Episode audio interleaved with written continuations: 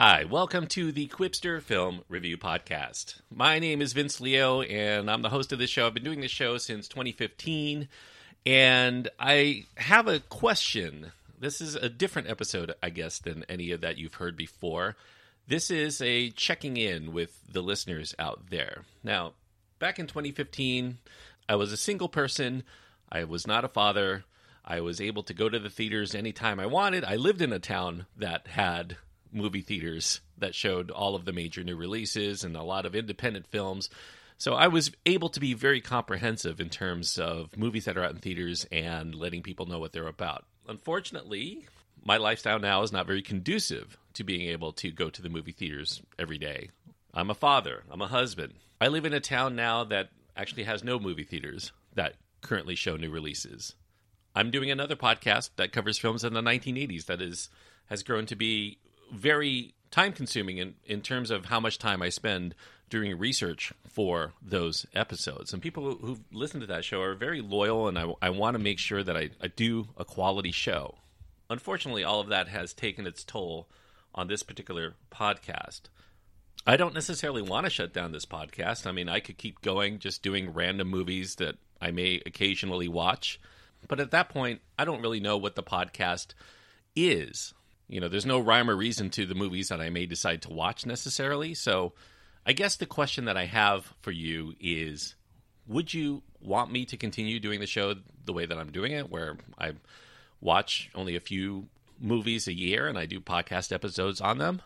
Or would you rather I change the show to do another niche. You know, I have 80s movies podcast. Would you like to hear a 90s movies podcast on this show? A lot of the film history of that, or maybe go earlier, 70s or 60s or 50s or what have you. Would you rather I concentrate on certain types of films? Maybe do a, a broad based science fiction film podcast or superhero films or thrillers or maybe just concentrate on great directors go through a particular director's filmography and then when i'm done with that director i move on to another one if you're somebody who listens to the show, and this is why I'm doing a podcast episode on it, is because I can go right to you, the listener.